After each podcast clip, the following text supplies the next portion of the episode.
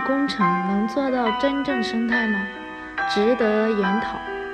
周到生态文明第七十六讲。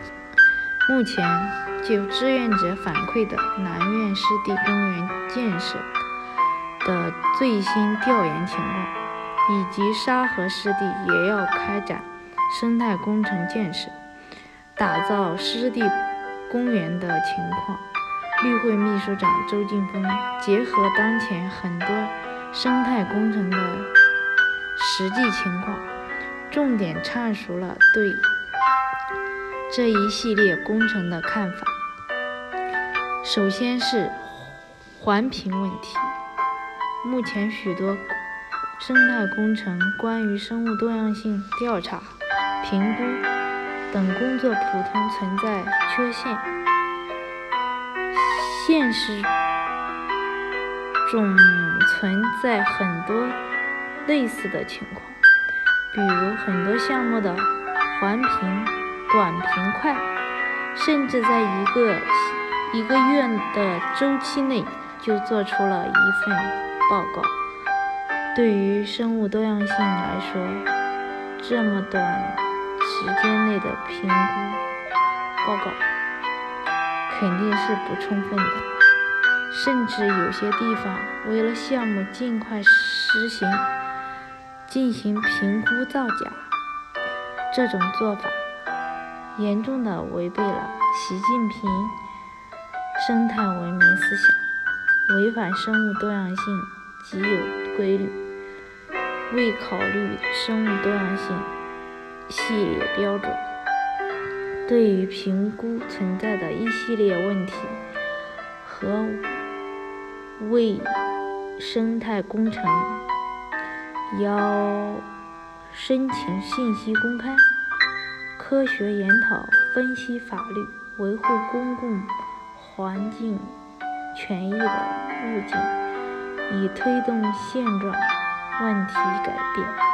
目前，为了保障生态工程做到真的生态，尊重并重点做好生物多样性保护，项目建设方案应。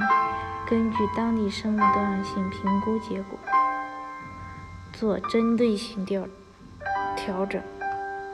周劲峰表示，南苑湿地建设工程存在的问题显而易见，绿会证言室也就此多次与有关方面交涉建议，但目前效果并不理想。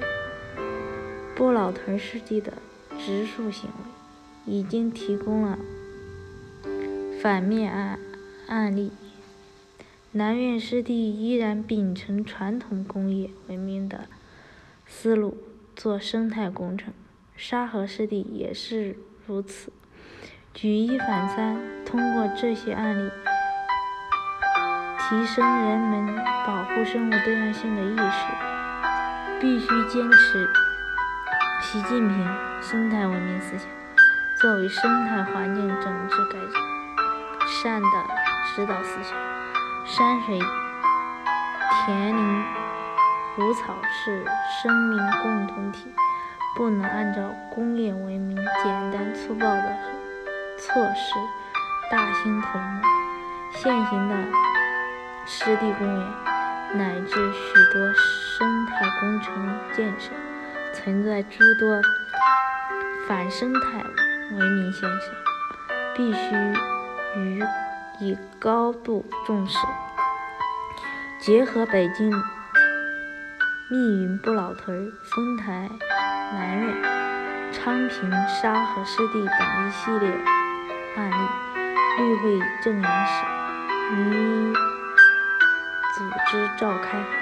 关于湿地和原野保护的专项研讨会，邀请北京市有关决策部门及生态、法律等领域的专家参会，深度探讨解决保护生物多样性问题的措施，以其形成示范案例并推广。